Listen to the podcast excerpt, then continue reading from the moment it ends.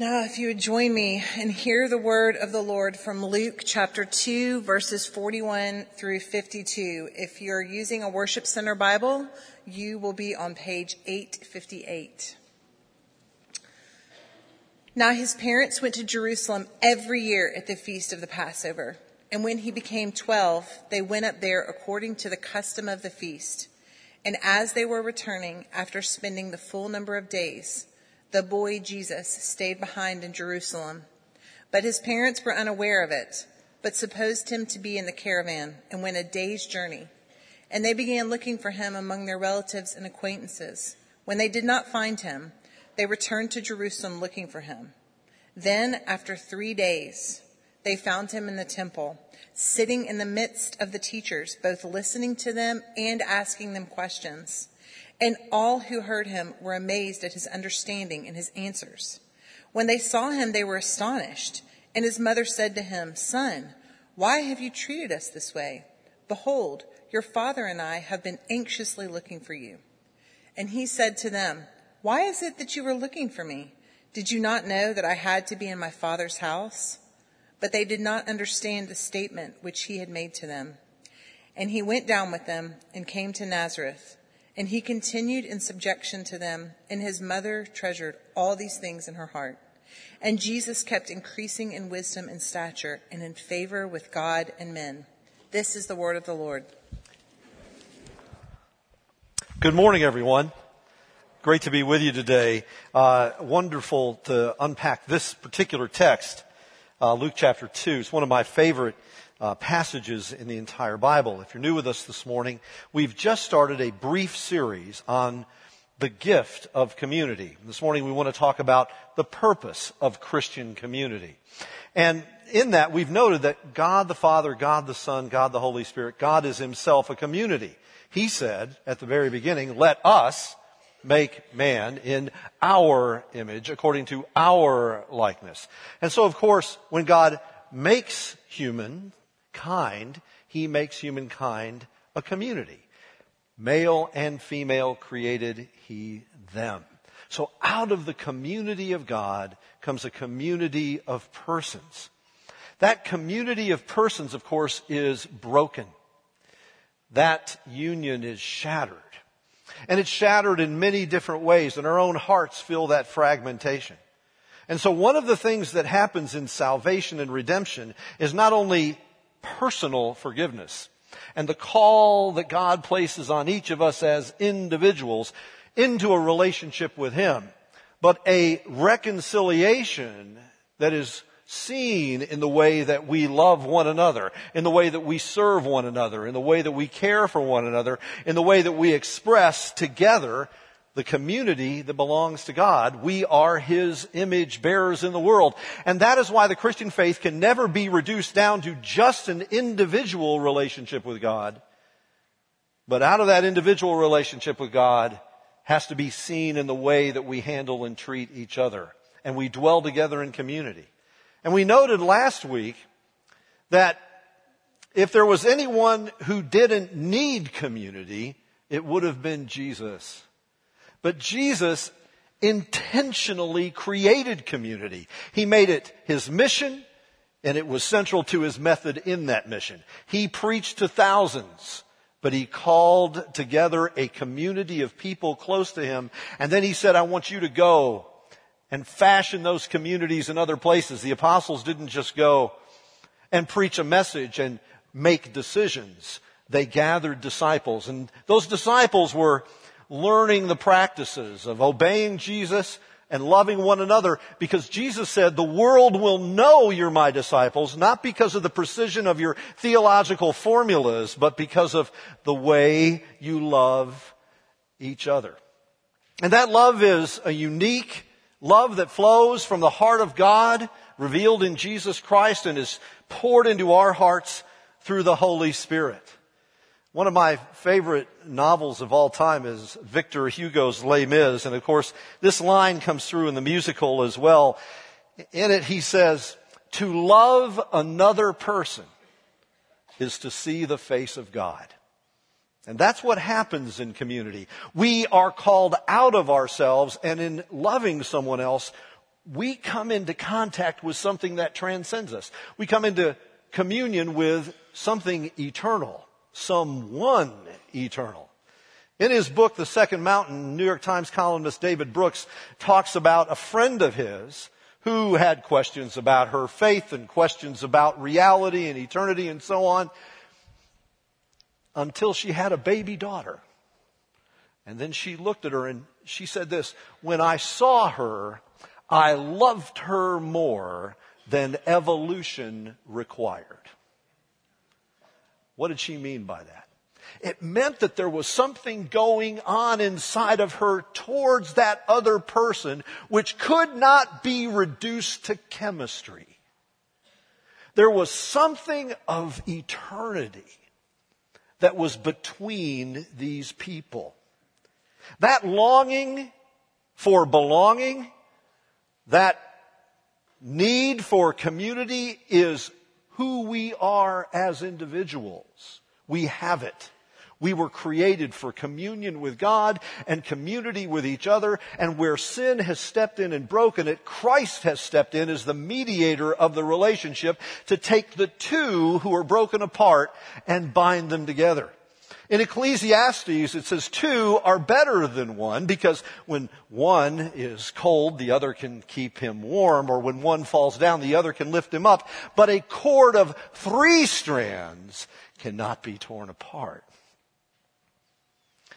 Christ is the third strand. He is the third that stands between the two and mediates the relationship. This isn't community in just the general sense, but something was, which is uniquely and distinctively Christian, where Christ's own sacrifice and Christ's own life is the thing that brings us together and binds us together that shows his love to the world. And he has to be present in that. When my oldest daughter was only about five years old, uh, she asked me, Dad, would you please braid my hair? I said, sure. What could be difficult? So I took two strands and kept trying to get them to go together. And of course, you know what happened. They fell apart because you, it doesn't take two strands. It takes what?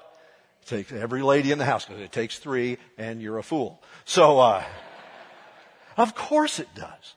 Because the truth of the matter is, in our fragmentation and in our brokenness, we need someone else to step between us and bind us together and hold us together. Now the fallen impulse in us wants to resist that. We don't want the mediator in our lives and we would prefer to be left alone. But God steps up and challenges us. I talked about this a little bit last week, especially in the early service one of the most painful moments in the whole Bible is very early on where God comes to a man named Cain and he says, where's your brother? Abel. Where's your brother? And Cain replies with a question. You remember it. Am I what? My brother's keeper? He'd killed his brother. The first murder in the Bible is a fratricide. And God said, the blood of your brother Abel's crying to me from the ground. The writer of Hebrews will go on to say that the blood of Jesus speaks better things than the blood of Abel. The blood of Abel cried for justice. The blood of Jesus cries for mercy on our lives. But that spirit of Cain, I want what I want. I am on my own. I have no responsibility for anyone else. That spirit of Cain is still animating the the bloodshed we see in our society today where isolated individuals look to bring vengeance and say in their violence, I am not my brother's keeper. One of the most important testimonies we as Christian believers can have in our day is to live in the simplicity and the beauty and the glory of the two being brought together by the third who stands between us and cultivates that Christian community. Kurt Vonnegut, great author, said, what should young people do with their lives today? Many things, obviously, but the most daring thing young people can do today is create stable communities in which the terrible disease of loneliness can be cured. The spirit of Cain is pushed back by the spirit of Jesus our elder brother who did not slay us, but gave himself for us who died for us to bring us to life. And that's why we need to have a great understanding of community as central to Jesus' mission and his very methods of how he seeks to bring the world to himself. Last week I offered a, a, tentative definition of Christian community. Let me remind you of that. We'll put that up there. What is, what is it we're talking about with Christian community? There are lots of different kinds of community. There, many of you probably experience levels of community. Maybe people in your block, in your neighborhood, perhaps on an athletic community of some kind, an academic community, a professional community. There's various affinities that bring people together. But when we talk about Christian community, we're talking about Jesus bringing together people who would not necessarily have any affinity. People who are different from each other. And He sovereignly brings them together by His Spirit. He baptizes them into this community of people in their diversity so that he can show his glory through that. What do we mean? Well, it is a committed, compassionate sharing of life and truth in which we grow in Christ together and give Christ to others. Well, I want to major on the latter part of that definition this morning with you as the purpose of community, growing in Christ. Because it turns out that Jesus, not only in his ministry intentionally created community, God the Father, in sending his son to the world, placed him in a community. When God the Father sent his son into the world, he didn't arrive as a full grown person living on the backside of a wilderness. He gave him a community of people a community of people in Nazareth, a little village of just a few hundred people. In ancient maps, it doesn't even show up. There are other cities around that were far more populous and known, but little Nazareth, uh, what's that? People from Galilee spoke with a funny accent. That's how people in Jerusalem knew that's where they were from. Where did Jesus grow up? He grew up in a little village, in the little place where everyone in the sophisticated urban elite areas would have said, he's one of the hicks from way out there. What can he offer to us? One of the first persons who heard about Jesus, Nathaniel said, can anything good come out of Nazareth? That little speck up in Galilee, the people who are the ignorant peasants up there, but isn't it interesting that God the Father knew right where, unexpectedly, to place his son? And there, listen to this, Jesus grew up. He grew. He grew in a community, not in isolation. He grew in a community. And part of what that community did was make a journey together. And here in Luke chapter 2, we find them on a journey to Jerusalem. They go up to Jerusalem for Passover. You can hear them singing the Psalms of Ascent as they went. Let's go up to Zion. And then I was glad when they said to me, let us go up to the house of God. Our feet are standing in your gates, O Jerusalem. Psalm 122. That's what those Hebrew pilgrimages were all about as they came from all over Israel for Passover. They would come and step into the great city. Probably about a hundred thousand people in Jerusalem for Passover. Local population and all the pilgrims that are there. And Jesus went up with his family at the age of 12. They didn't go up just as a family. They went up as part of this great caravan, it says here in the text.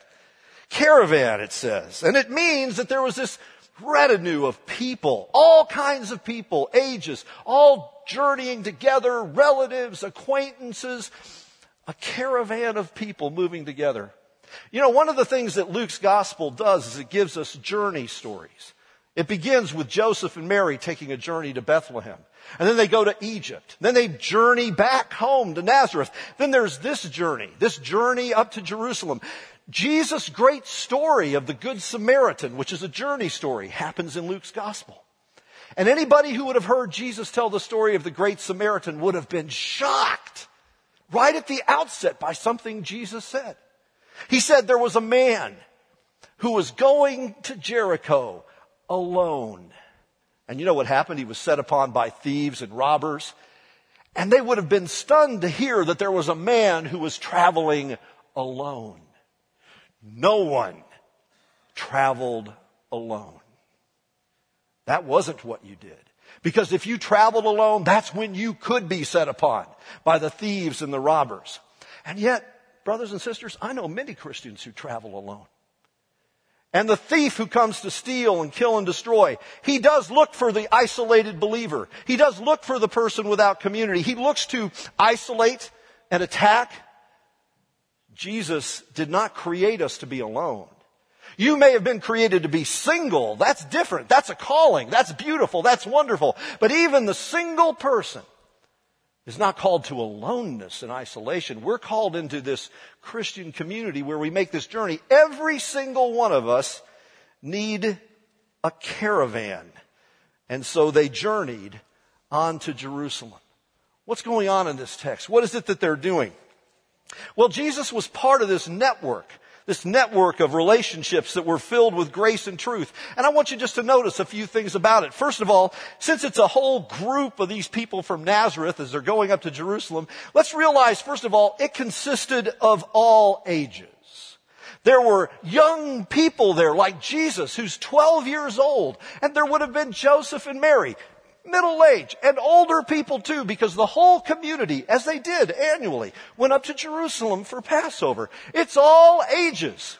Sometimes the church is demarcated out by, well, the young or the old, but in fact, we're all in this together. In the Holy Spirit, there is no generation gap. When the Holy Spirit's poured out on the day of Pentecost, it says your old men will see, see dreams and your young men will see visions and both the dreams and the visions belong together. And so you, we, we don't need to go start youth church or rest home church. We're all in this together.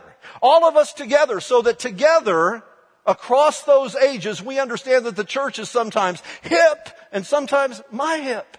But all of them belong together.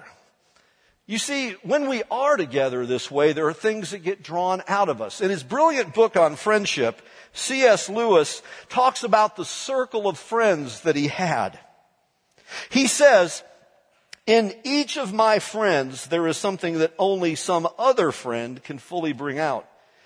Listen, listen to this wonderful statement. By myself, I am not large enough to call out the whole person into the group. What did he mean by that? Well, Lewis goes on and talks about the circle of friends. Charles Williams, J.R.R. Tolkien, and others who made up that circle of friends called the Inklings. And he talks about Charles Williams' death. And he says when Charles died, when he was gone, it did not mean that with Charles out, I now had more of Tolkien. With Charles out, I had less because there were things in Tolkien that only Charles could bring out. And so without him there, I lost those aspects of my friend that he made visible. There are things inside every single one of us that are brought out by the others that God brings into our lives. And He joins others into that circle of friendship, into that real community, so that we grow. Here's another thing about this caravan. It was centered on the city of God. They're going to Jerusalem. It wasn't just being together, it was being together in the journey. It was headed towards the city of God. It wasn't community just in some general sense, but in the committed sense of gathered for worship and to go to Jerusalem to see the Passover lamb consumed and sacrificed. You and I are gathered around this table where the Lamb of God is proclaimed until Jesus comes again. We're a people that are gathered around Jesus Christ. That's what committed Christian community looks like. You may gather around many things to form community, but distinctive Christian communities gathered around the Word of God and the love of God and the Eucharistic sacrifice that Jesus makes so that He comes to make Himself known in His body and His blood and at the table we're bound together again. And they were together not only for that, but created for growth. This community was a place where per- people were nourished. It says that when Jesus did this, he grew in wisdom and stature and in favor with God and man. wisdom, stature, and in favor with God and man. Those are three areas of growth we all need. Jesus grew in wisdom. What does it mean to grow in wisdom? Wisdom is not just the knowledge of Scripture, it's the ability to apply Scripture to everyday life. Most people just want rules. Wisdom is bigger than the rules. Wisdom shows us the ways of God, not just what to do, but how to do it. And that, for that, you, you can't just have a book. You've got to have examples. Let me show you how to shake a hand. Let me show you how to treat another person. Let me show you how you speak in an edifying way. There are examples that God sets before us, and that's why we all need each other, so that we're growing in wisdom. He grew in stature, it says. He grew in stature. What does that mean? It means he got bigger. Jesus grew up. He started adding muscle as he went through those future years. He grew in stature. What does stature mean? It means he grew in the ability to handle the weight. And eventually, Christ was able to handle the weight of the cross in another journey in Jerusalem the weight of the sins of the whole world, of you and me. He bore them. He grew strong to bear the weight of the government of the whole cosmos because God has placed the government of the world on his shoulders. And those shoulders alone are strong enough to bear that weight. He grew in it. He grew in his ability to minister to others it says he increased in favor with God and with man. That word for favor is grace. He grew in his ability to bring impact to other people's lives. How did he grow in that? Well, what did Jesus, what did Jesus do? In those years between 12 and 30 when he's publicly introduced to Israel. Well, he's with his father.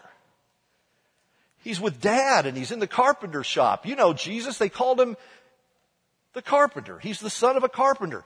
He's working in there with, with wood. He's taking those broken tables and, and fixing them and those houses that are shattered and putting them back together.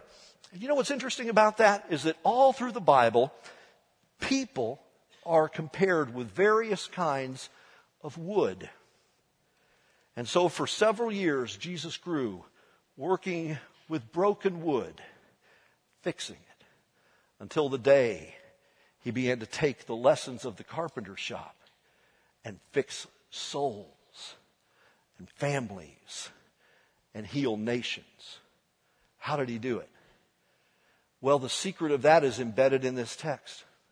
It says that the caravan Jesus was in was so thick, so rich, so deep, that when Jesus' family left Jerusalem and headed home, when they all started back, hey, let's go home, when that moment came, it says that Jesus stayed behind in Jerusalem.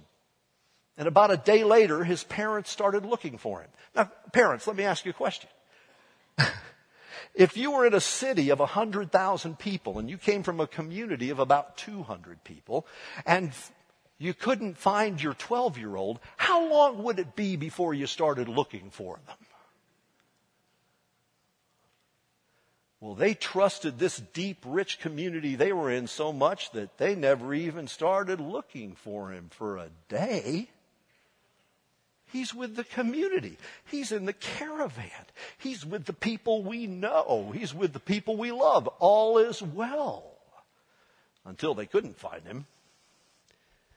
I always imagined that prayer time.